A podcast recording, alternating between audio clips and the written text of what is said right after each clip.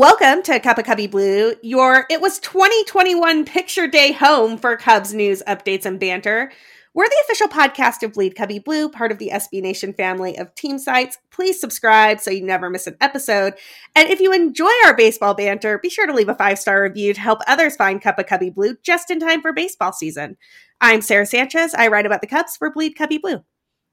Hi guys, I'm Andy Cruz Vanasek, and I am so thoroughly confused on what day it is, but all I know is that it is nice outside, and that starts to mean for me that baseball is near.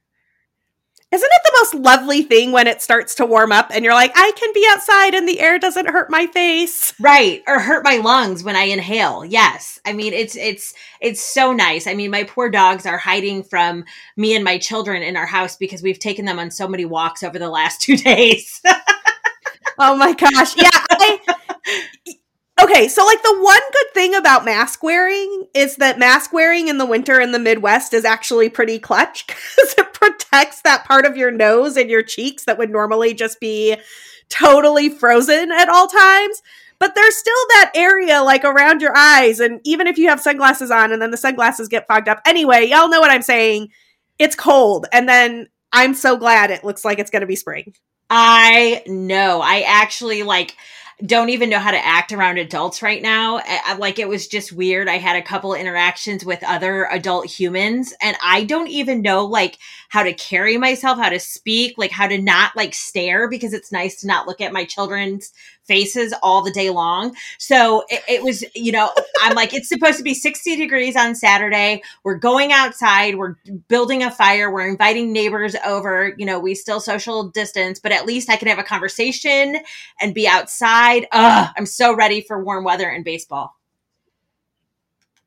Totally. The winter of social distancing has been like, we're all going to be in our house and we'll never see anyone. And when we go outside, the air will hurt our face, whatever small part of our face shows. right. Yes. Well, I mean, I I am so like I'm in that in that season right now where it's like I don't even care. You know how when it turns from hot weather to cold weather and you're like 40 degrees is freezing? Like r- right now when it turns cold to warm and 40 degrees is like a heat wave, I am in that mode right now. totally agree.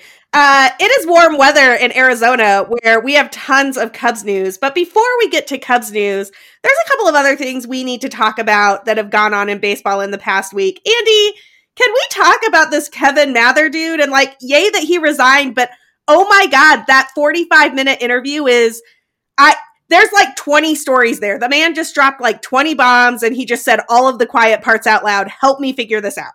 I mean, it's seriously like every single time you try to wrap your brain around one thing he says, he said something else. And it was like, what? like, slow down. I can't even keep up with this. Like, this is ridiculous. Yeah, it was, um, you kind of felt i felt like it was like make believe i'm like is he real is this really happening like are we being punked I mean, or is this like, is this serious? Because it, this is definitely like a lot of the unspoken things that you don't say. You know, a lot of these owners probably say stuff like this, but probably behind closed doors to their most trusted confidant, not in you know, like a conference call or a, a, video call with like a whole gaggle of people. Like it just doesn't seem like the smartest PR move. Totally. So, in case you missed it, and if you are not like a heavy Twitter person and or a fan of the Mariners, you may have missed it. Uh, former Mariners president Kevin Mather early in February. So, part of what's interesting about this story to me is that this conversation apparently happened on February 5th, and props to bloggers who went out, found this video that was publicly available for like 20 days, and finally watched it. And he just said so many things at this Rotary Club meeting where he was talking about service time manipulation, talking about contracts with players that hadn't been signed yet, talking about how disappointed he was that the season wasn't going to be shortened to 154 games and that the players wouldn't just agree with them, talking about how he feels like the Mariners ballpark is in a bad area of town and he hates that they have to pay the police to escort their staff back and forth to their cars, which was like just a super weird thing to hear. He let drop that he thinks there's going to be an electronic strike zone within the next two years. I mean, I am telling y'all, you should go find this interview and listen to it because it's 45 minutes of what is going on. But by far, the most, oh my God, you cannot say that moment for me is when he starts talking about his young players who are from foreign countries and complains about their ability to speak English and the fact that they have to have translators with them, which one, there is no official language in the United States of America. So, like, you do not have to speak English to play Major League Baseball. You never have. But two, it is just not a big expense for a billionaire to pay $75,000 a year to a translator. And it's obviously such a huge improvement of life for these young, talented baseball players. If baseball wants to be an international game, I fail to see how they could do it if they're not going to accommodate players from other countries. Andy, I, what do you think? I mean, gosh, this is just such a a tough thing to to I don't know. I I was really like offended and like is he serious? Like really that's what you're going to complain about? That in this day and age after everything that this country has seen happen over the last 13 months, I mean even beyond that, but well under the microscope over the last 13 months. This is what you're complaining about. This is it. This is what you're worried about. Like and, and, definitely i mean i mean obviously he said a lot of hot button things that were like okay hello like we probably need to go back and look into that later.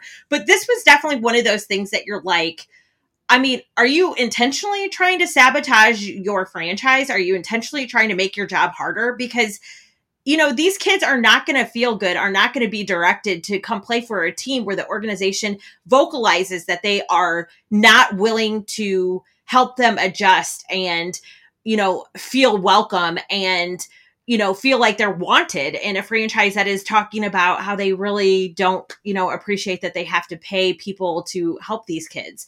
It just, to me, it just was such a forehead slap thing to say for somebody that, you know, could definitely stand to have uh, you know a better franchise that has more i mean everybody can have a better franchise but you know what i mean? Like business wise you obviously could run it better. You obviously could attract better players. You always can attract better players. And the way to do it is not to talk about how their inability to speak english which is not an official language by any means is a hindrance to your ball club to your to your budgets to your monetary needs as as a baseball team. It just to me it was just such an idiotic thing to do. And these men that run these these baseball teams not all men but most of the men that run these baseball teams are supposed to be business right right right. It's pretty much all sirs right sarah I, mean, they're all supposed. Uh, yeah, to- I mean, this was a line from the piece. I'm like, you, sir, and let's be honest, it's all sirs.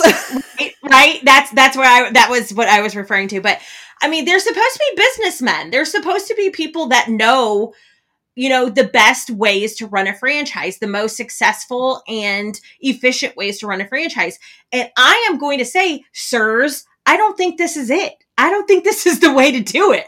I don't think this is the complaint that you should be vocalizing where all these kids and their agents and their managers and whoever influences them on whether they come to, you know, play minor league or, you know, college ball in the United States are, are going to like that, going to like that outlook on things. And thankfully, he's the only idiot that has said it out loud and in a, a, forum that was recorded and can be easily played again over and over again for these kids. But I, I guarantee he's not the only one that actually feels that way.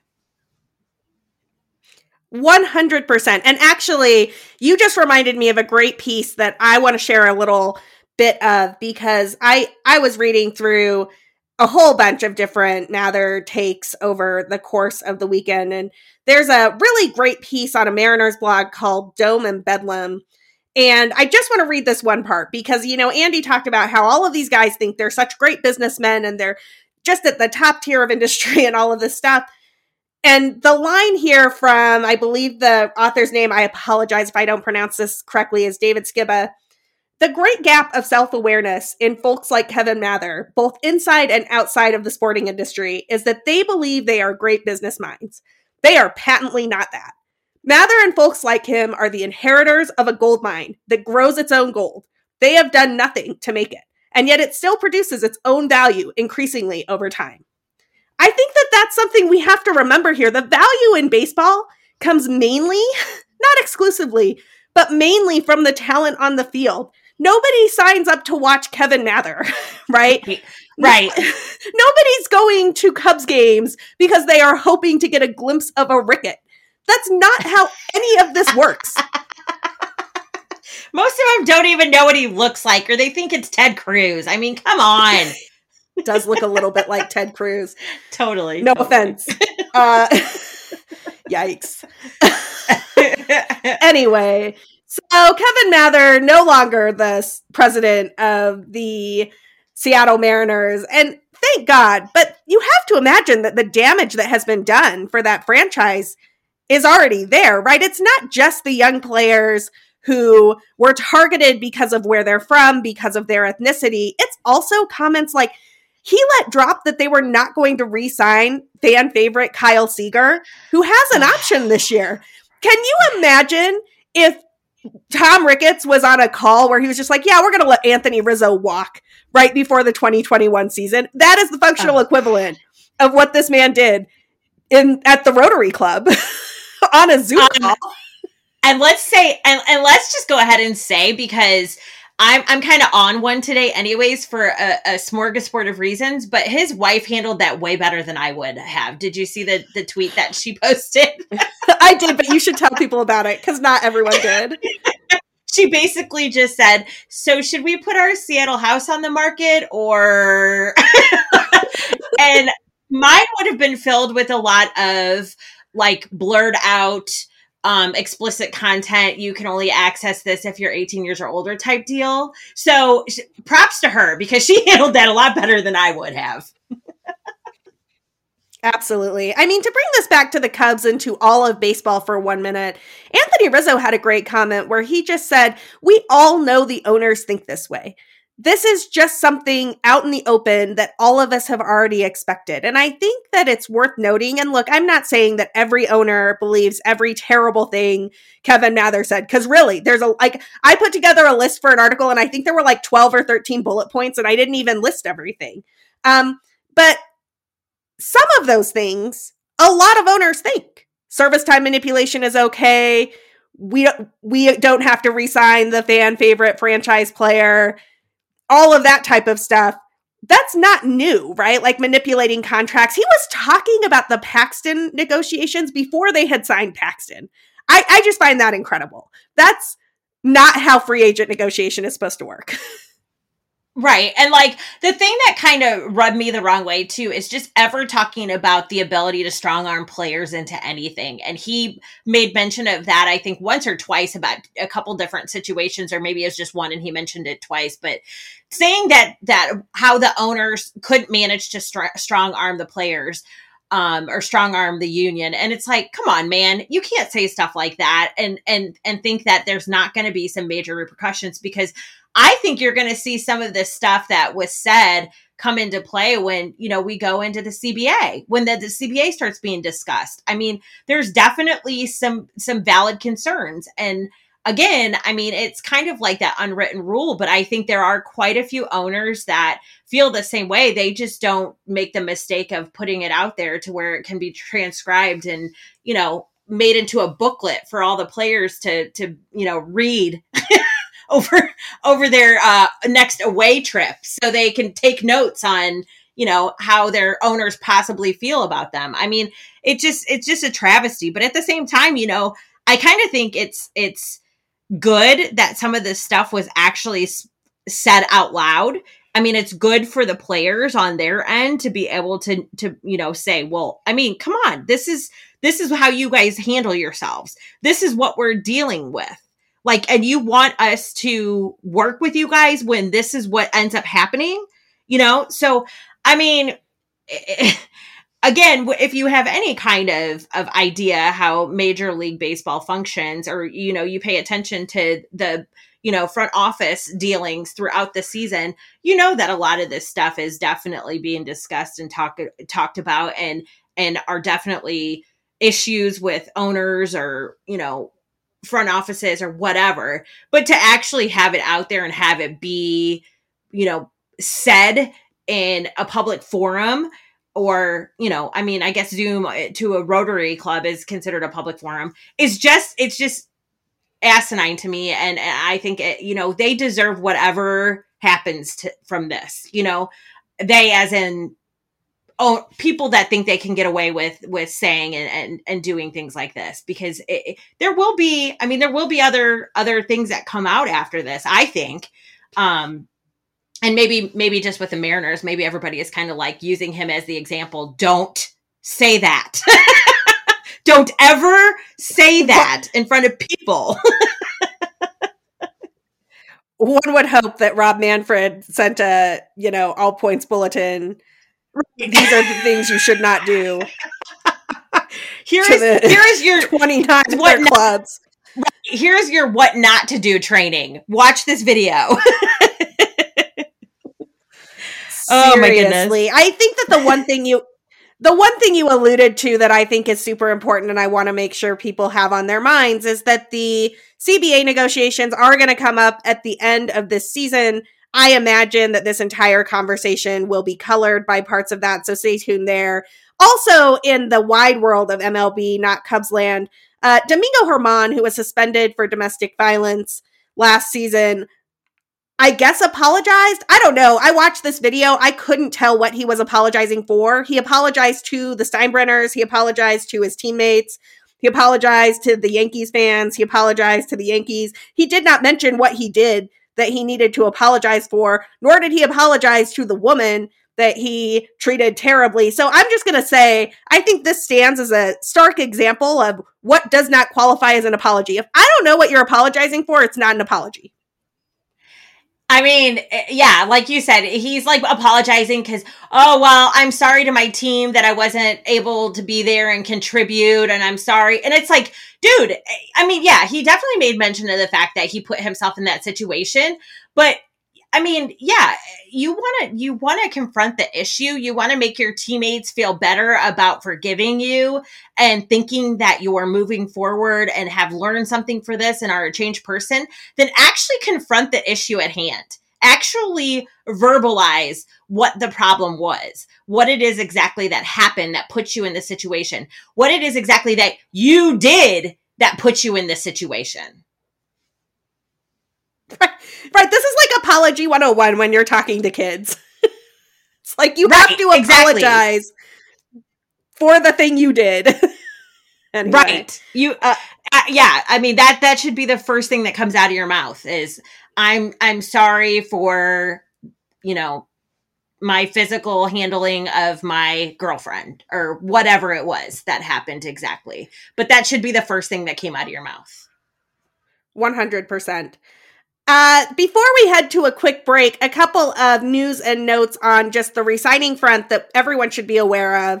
Cameron Maybin, who I know Andy was a huge fan of last year, has re-signed with the Cubs on a minor league deal. Jake Marisnick assist- officially joined the team after physicals and all that jazz. That means that the Cubs uh, designated Phillip Ervin for assignment.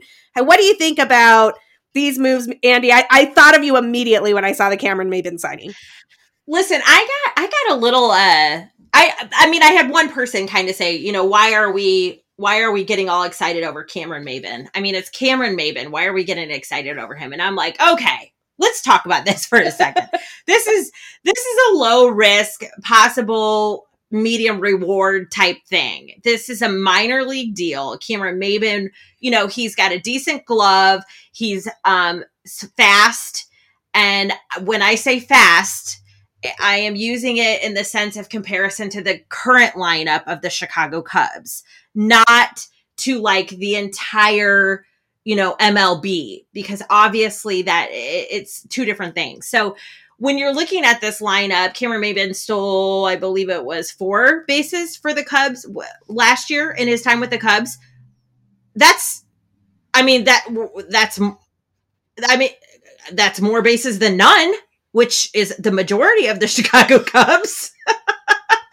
I mean, you know, and not to not to I know I sound ridiculous right now, but you know, Kieran Maybin, I think, just brought an energy to this team that was desperately needed at a time when it was needed. And not to say that that's that is going to win ball games or that is what this team needs. I know, you know, we need uh, you know, possibly another starting pitcher. We need this. We need that. We need this. I get it but I'm going to take my victories where I can right now because I have no control over what they do from here on out. So my victory to me was re-signing somebody like Cameron Maybin, who legitimately wants to play baseball for the Chicago Cubs, who legit- legitimately went out there and hustled every time he had an opportunity last year and actually played some decent ball. His numbers weren't great, but that doesn't mean he didn't contribute. That doesn't mean that his presence on this team was not needed in some way, shape, or form. So I'm going to take this victory. I'm going to celebrate it because this is all I have right now. So, yes, Cameron Maybin is back in the minor leagues for the Chicago Cubs,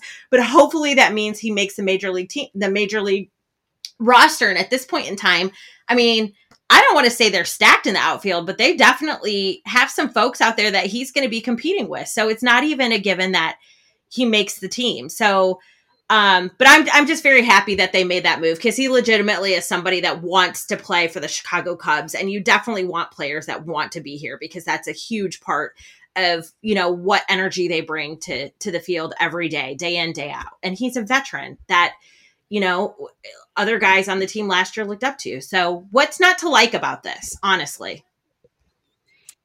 Uh, so I looked it up on Baseball Savant while you were explaining the whole like outfield situation so at, at, so perfectly, and it turns out that Cameron Maybin, relative to the rest of MLB, is in the 69th percentile in sprint speed. So he has some nice speed.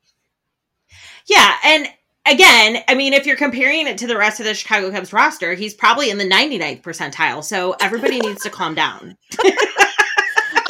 agree with you. He br- he brings some flexibility, and that is helpful. I also thought that he looked pretty solid with the team in, in the short season. It, it's worth giving him another look for sure. And if they don't have another player who would take that spot on the roster, by all means, see what he looks like down in the minor leagues. And if you need some depth at some point, you can pull him up. We have a lot more to talk about on today's episode of Cup of Cubby Blue. After the break, we're going to talk about Ian Happ's arbitration case. We're going to talk about some uh, Bryzzo extension rumors and rumblings that are happening. But first, we need to take a quick break for our sponsors. So, one of the hallmarks for the Chicago Cubs in the Theo Hoyer, and I swear one of these days I'm just going to like blend that all together. I'm going to say Theoyer or something, um, has been that they do not really go to arbitration with their players. The only player who took the team to arbitration before was Justin Grimm. He lost his case. That was right after the 2016 season. Until this offseason, Ian Happ decided he wanted to take the team to arbitration because he didn't like the offer that he was given, and he won. Uh, Ian Happ got a $4.1 million deal for 2021. The Cubs had filed at 3.25. So that's a nice little payday for Ian Happ. Notably, Ian Happ is also the Cubs players rep. He took over those duties for, from Kris Bryant last year. So he has really strong ties with the union. Andy, what do you think about Happ's arbitration case? Absolutely. I think he um, very much deserved it. And, you know, you hate to see teams go, you know, head to head with these players over what is pennies to the owners, but um, especially deserving players. But it's also kind of nice because I'm team Ian Happ these days, and it was kind of nice for him to take him on and win because he obviously he had a pretty solid year um, prior to when he hit himself in the face with a foul ball.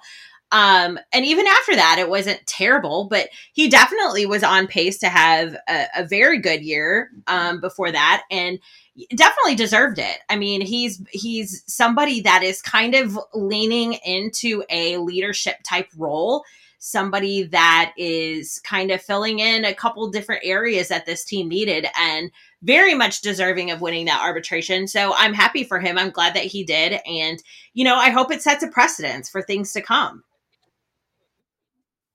You know, you mentioned that that's really pennies to the owners. And I think that this is something that we need to talk more about because I was just looking at Al's article on Happ's arbitration case. And I, in the first two paragraphs, this is what jumps out at you.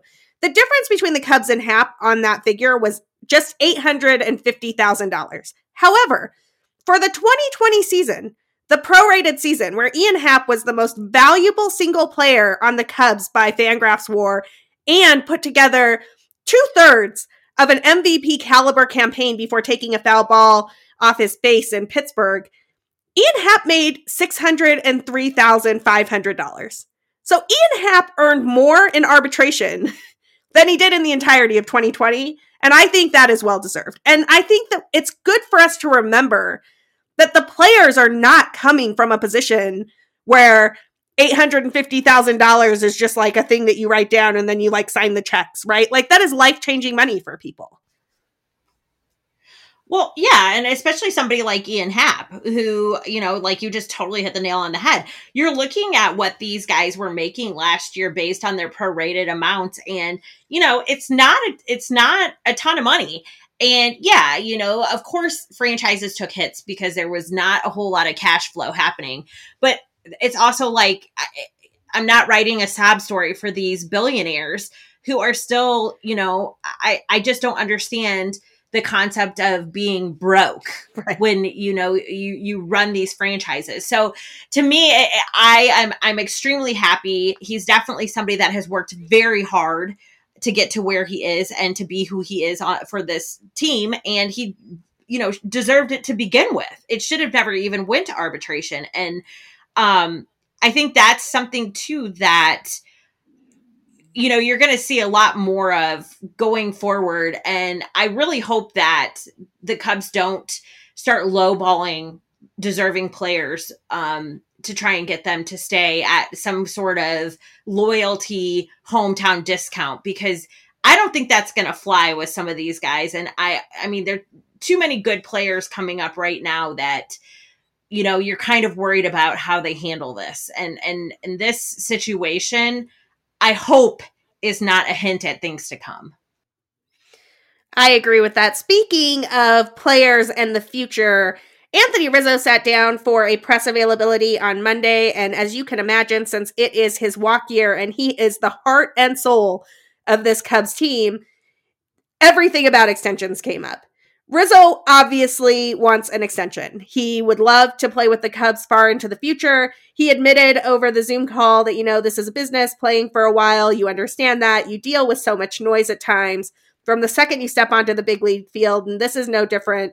At the end of the day, you're playing baseball, and I'm playing baseball with a lot of really good friends here. They're not just teammates, they're close friends. They'll be close friends forever he went on to talk about how it would be hard to leave the Cubs and how he wants to play with the Cubs going forward. I am on the record that I think you extend Anthony Rizzo for the rest of his career and he gets a statue somewhere near the ballpark when it's done. What do you think about Rizzo and an extension, Andy? I mean, a hundred percent, a hundred million thousand quadrillion. I mean, I'm going to make up words now. Percent. This is somebody that absolutely must stay a Cub for his entire career.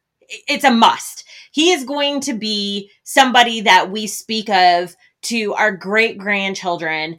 I mean, generations to come will know about Anthony Rizzo to the Chicago Cubs. You know, I mean, he's just going to be one of those names that comes up with everybody else. You know, all the other names that we speak of, he's going to be right up right at the end of that. So, yeah, he's got to be he's got to be a Cub for life. You got to make that happen. I don't even think this isn't even about you know what he means to the fan base. It's so much more than that. I mean, it's not, he is such a good baseball player, but there's just so much more than that. You know, he is, he's taken on a whole nother level of leadership in this clubhouse. He has become something to the franchise and to the culture that is so, you feel like the backbone of Chicago Cubs baseball. And I just can't like, I, I kind of feel my heart twinge a little bit even thinking about him not being a Chicago Cub. I mean, there was a lot of guys that you feel that way about. Um, but uh, Anthony Rizzo is different. It's just different with him. And, and it's, he's got, they've got to find a way to keep him in a Chicago Cubs uniform for the rest of his career. I totally agree. And Patrick Mooney over at The Athletic has an article on this that I highly recommend people check out. The most interesting part comes about midway through the article where he looks at who Rizzo compares with player wise through age 30. And if you're not familiar with baseball reference, they have a tool there where when you're on a play- player's page, if you scroll all the way down to the bottom, there's what's called a similarity score. And you can kind of get an idea of who a player looked like each year and who they look like most through their career. It's a really fun tool. It gives you an idea of who the comps are historically for some of your favorite players. Well, through age 30, the most similar hitters to Rither to oh wow, I just said that really awkwardly.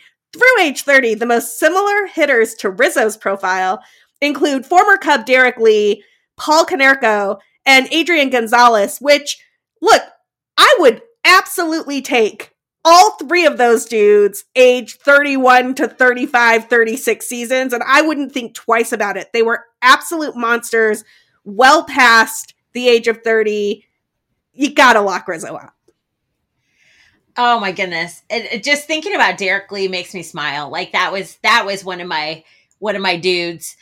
Um yeah i mean he's he, he's just I, I believe he's irreplaceable in so many different ways. Like you might be able to find and I, I I say might because there's only a few, but you might be able to find a better first baseman, but you're never going to find somebody that has the same clubhouse presence, that has the same camaraderie, that has the same le- leadership on the field. I mean, he's grown so much and he's grown as a Chicago Cub and he's, you know, he he's kind of he's setting the tone, I think, um each year as he, you know, gains another year of of experience and and on, on the field with this group of guys it's just so it's irreplaceable. I mean there's just no way that you find somebody that can come in and be who anthony rizzo is in all facets of the game. I mean it's just you know it's such a must. I can't emphasize this enough.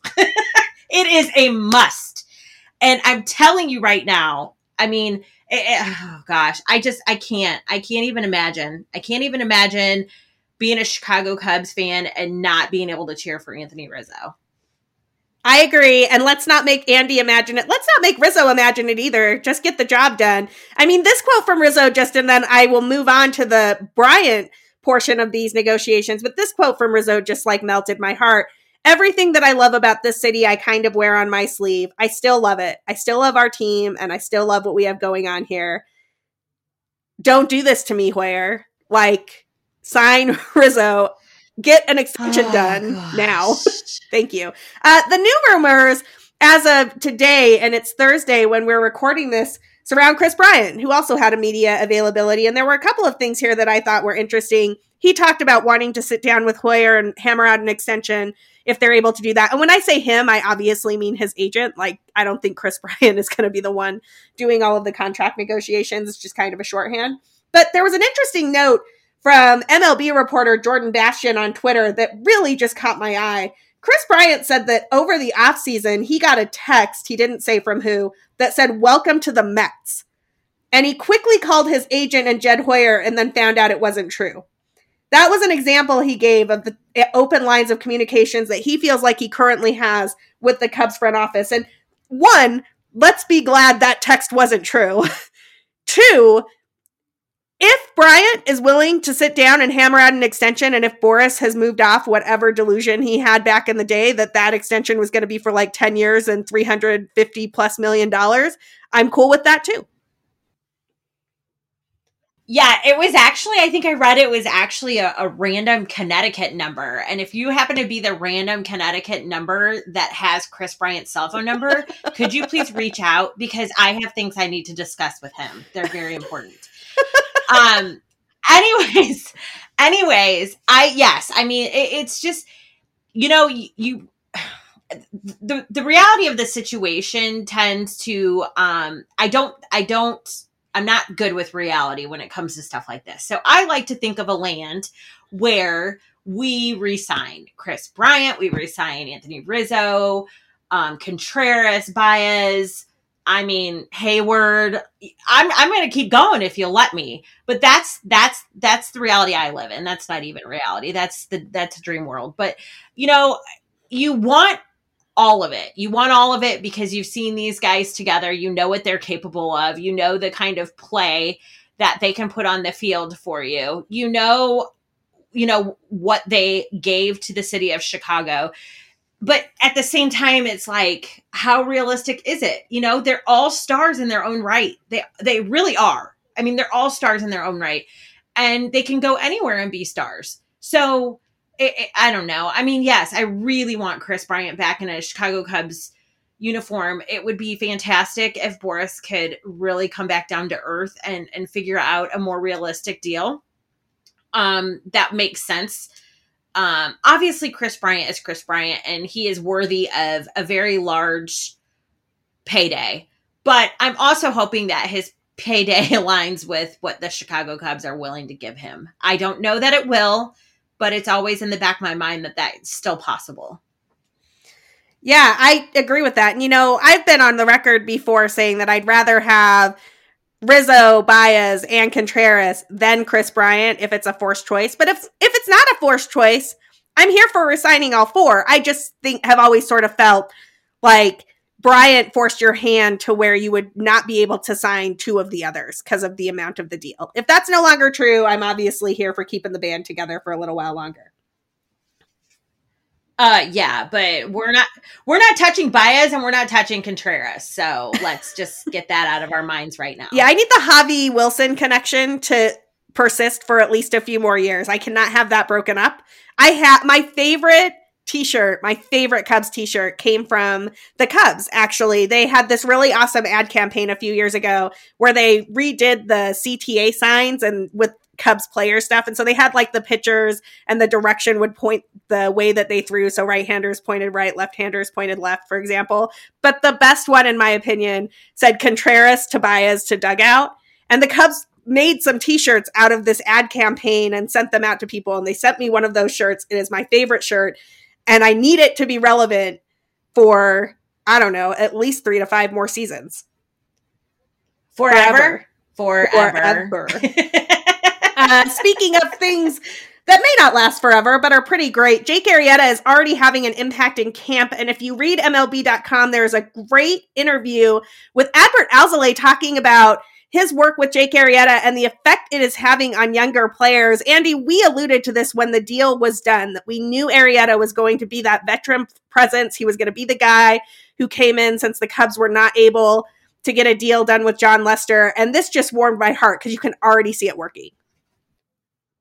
Listen, I've seen some of the video of him with Adbert, and it's like it is so like big brother type and you can just see how the young guys look to somebody like jake arrieta with such like you know admirement and it was so it was so awesome to see. I think the i think al actually shared the video but you you see jake showing grips and showing release points and kind of showing arm stretches and it's just like i'm just so happy he's back and i'm so happy that you know he he's you know, making trying to make an impact with these young guys who we need to be you know solid in our rotation this year. And you know you can tell that he is he's a competitor. He wants to make everyone better around him and he's going to do that. He's going to do that.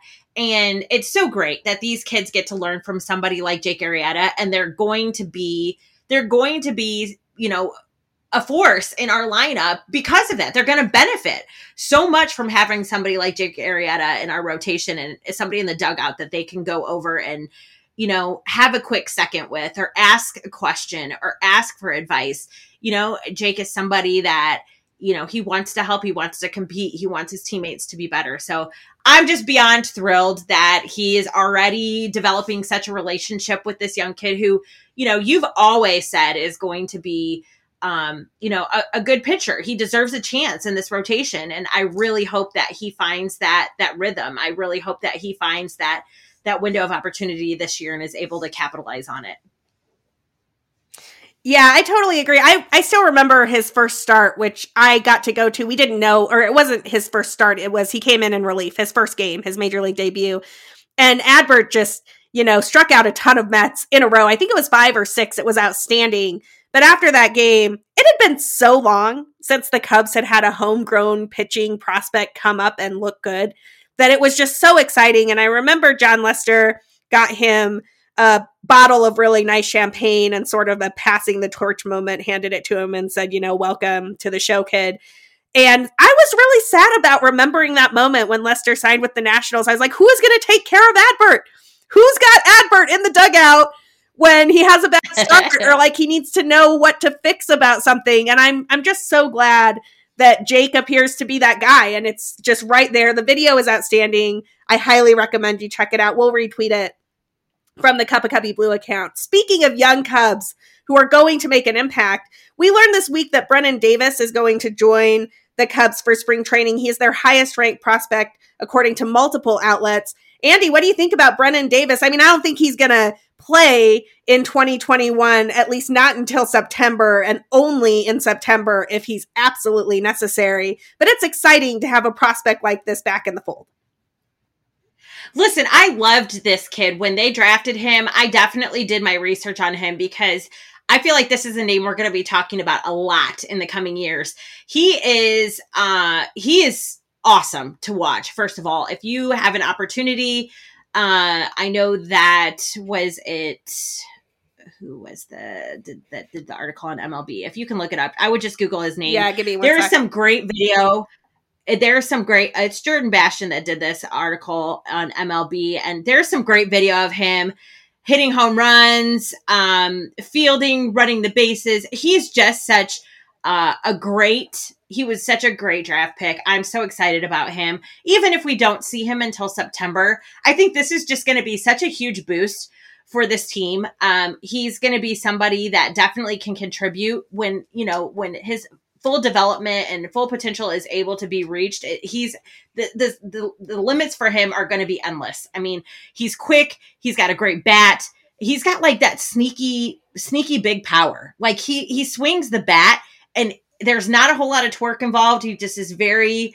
very easy swinging but the ball goes i mean this kid's got some power too a little bit of pop you know so it, it'll be really fun to watch him definitely at the major league level when he's able to get here. And, you know, he's going to be somebody that he's going to be one of those kids that he's just going to be so happy to step foot on that field every single day. He's going to be one of those kids that we see a huge smile from every single time. I'm excited. I'm super excited for this kid.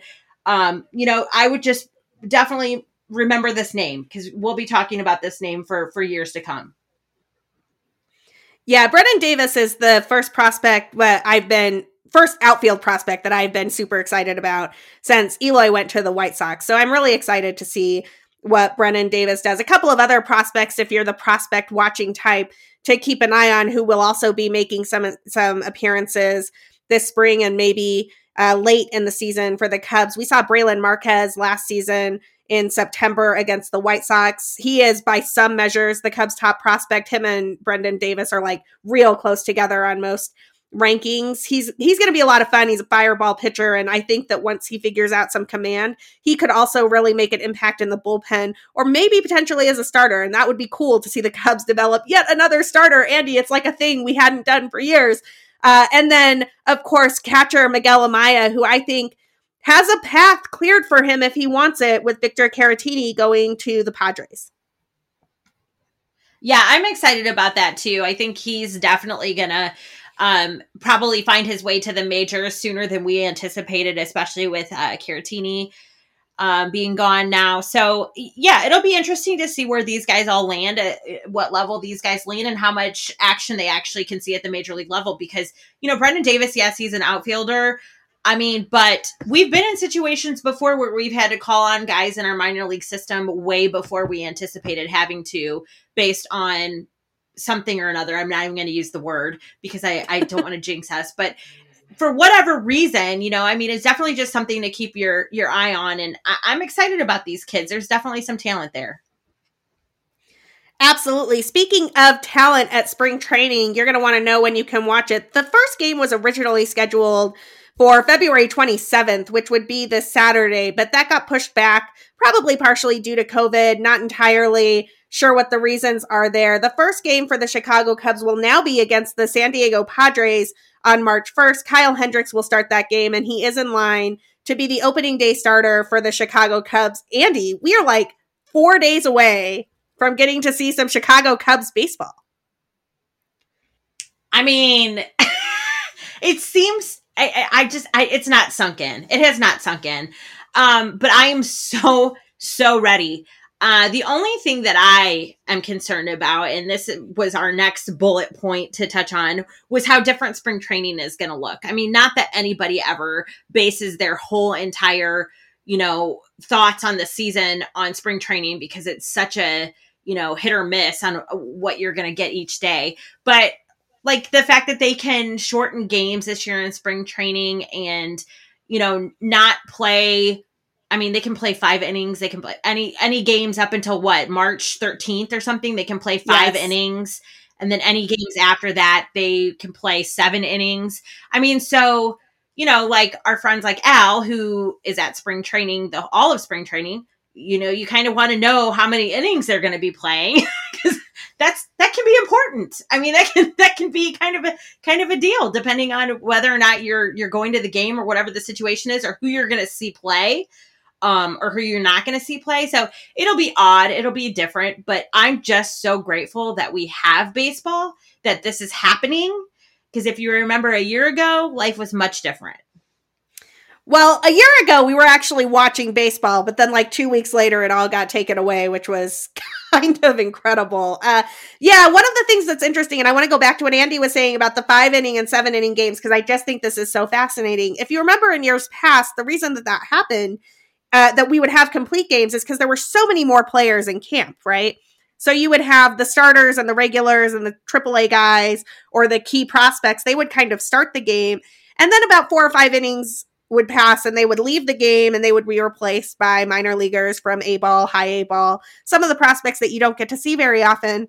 A lot of those players will not be in camp this year. There's not a concurrent minor league camp, and that's because they're trying to keep the numbers down to keep the spread of COVID 19 from becoming an issue. And, and props to Major League Baseball so far. I think I read somewhere that they had done over 4,000 tests on intake at spring training and only found 13 positives among staff and players. So, really, that's an outstanding job by pretty much any metric. That they're just not going to push these guys and risk the injuries that would hurt the regular season. They're going to let them keep having the shorter outings and building up to those longer outings. And that means the games just might end early.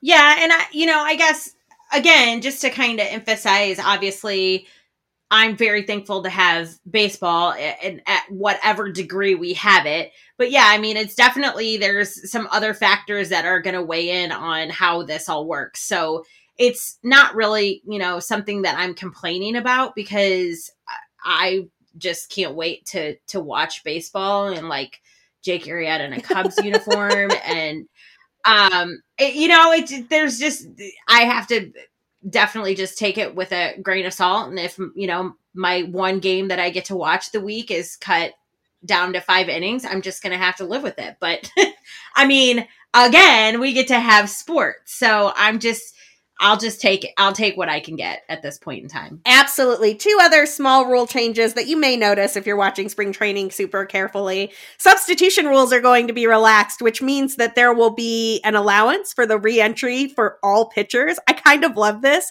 I half wish that I could see Joe Maddon manage a Cubs game just to see how he deals with the bullpen when he can go lefty, put put the guy in the dugout bring in a righty, put that guy in the dugout, bring the lefty back out. I think that that would be really funny to watch. And I I know that's it's not strategic in the sense of like they're trying to win these spring training games or something, but I do just feel like Joe Maddon with relaxed pitcher reentry rules would be a thing to see. The three batter minimum rule, which I am not a huge fan of, but I understand why it exists, will not be in effect until March 14th. So pitchers will be allowed to come in and not necessarily have to face three batters. These, yes, these are all well and good. I am curious to see how things get managed as well. I think it's it. I'm. It doesn't seem that off to me because in softball, like you can do that anyways. So like kind of when I play, that's it. That just seems normal to me. So I think it seems unnormal to not be able to bring a pitcher back in. So, so I, I, mean, it is what it is to me. I'm like, okay, whatever, bring the guy back in. I mean, it seems seems okay to me. Um, but I do. Do you mind if I if I go off subject for a second? I want to mention something before I forget. Oh yeah, sure. Um, okay, so I don't know if you guys know this or not, but tomorrow is a very special day. Tomorrow being Friday, February 26th. And we were going to get through this whole podcast, and she was not going to make mention of it at all. So I'm going to blow it up right now. and go ahead and let you guys know. Friday, February 26th. If it, if this gets posted after the fact, make sure you go and tell her it's Sarah Sanchez's birthday. It's such a glorious day. So make sure that you tell our favorite Sarah happy birthday at some point. She is so special and so wonderful in so many different ways. And I know that she gives you guys a brain full of information on the daily just by Twitter. But I get to talk to her. Like, can you imagine what my brain looks like? It's crazy. Like all the Sarah information in my brain, there's not even enough room for it. So just make sure you tell her happy birthday. She's a super special person and I love her dearly. I love you, Sarah. I hope you have a fantastic day. But I wanted to make sure that I blasted it on our podcast that February 26th is a very special day. oh, that's so sweet. I'm like kind of crying and trying not to be like all teary at the end of this podcast. That's honestly, Andy, thank you. I look forward to our conversations every week. I Andy knows this. We've talked about it off air before, but I don't think that we've ever mentioned it. You know, so we're we're just regular people going about our jobs, our days, whatever. We fit this podcast in because we love it. We love baseball. We talk, love talking to each other. But there are some days where it's like, oh man, we have to find an hour to record, and Andy's got to pick the kids up over here, and I'm working and doing all this stuff and I'm not going to be home in time or whatever. It can, and it can be stressful, just like all things in life. We literally never record this podcast and don't have a smile on our face by the end. So even if we're not smiling at the beginning, we are both so happy to have talked baseball for about an hour with each other by the end that we just realize that it brings us a ton of joy to have these conversations. And Andy, I could not ask for a better person to talk baseball with periodically. So thank you very much. And I adore you. Listen, another year of Sarah Sanchez, I am so lucky to be a part of. So, yes, I agree with you. And, it, you know, it, it, like you said, there's not a time that we don't do this podcast. Maybe when we start, we might be a little iffy, but by the end, we're always laughing and having a good time. And for sure, I mean, even if nobody even listens ever, I would still do this because it just, it, yeah, it definitely, it, it definitely puts a smile on my face and it is so fun. And I think the minute that we met each other, we just knew that, yeah, this was gonna, this was gonna be a good, fun relationship for both of us. So thank you for all that you do for us and the podcast. And I hope you have another wonderful year of Sarah. And just remember to always look at the bright side of things. I appreciate you so much. I am just going to say, I hope you are listening to this podcast. But yes, we would do it if you didn't, but it's better when you listen. And if you want to hear more of what Andy and I are thinking as Cubs spring training games kick off this week, you can follow both of us on Twitter. I am at BCB underscore Sarah. Andy is at BRYZ underscore blue. We are both at Cup of Cubby Blue and so stoked about all things Cubs baseball as the clock ticks down to the Cubs' first spring training game on March 1st. We'll have everything you need to know about that and other Cubs news, notes, and banter next week. Until next time, bye.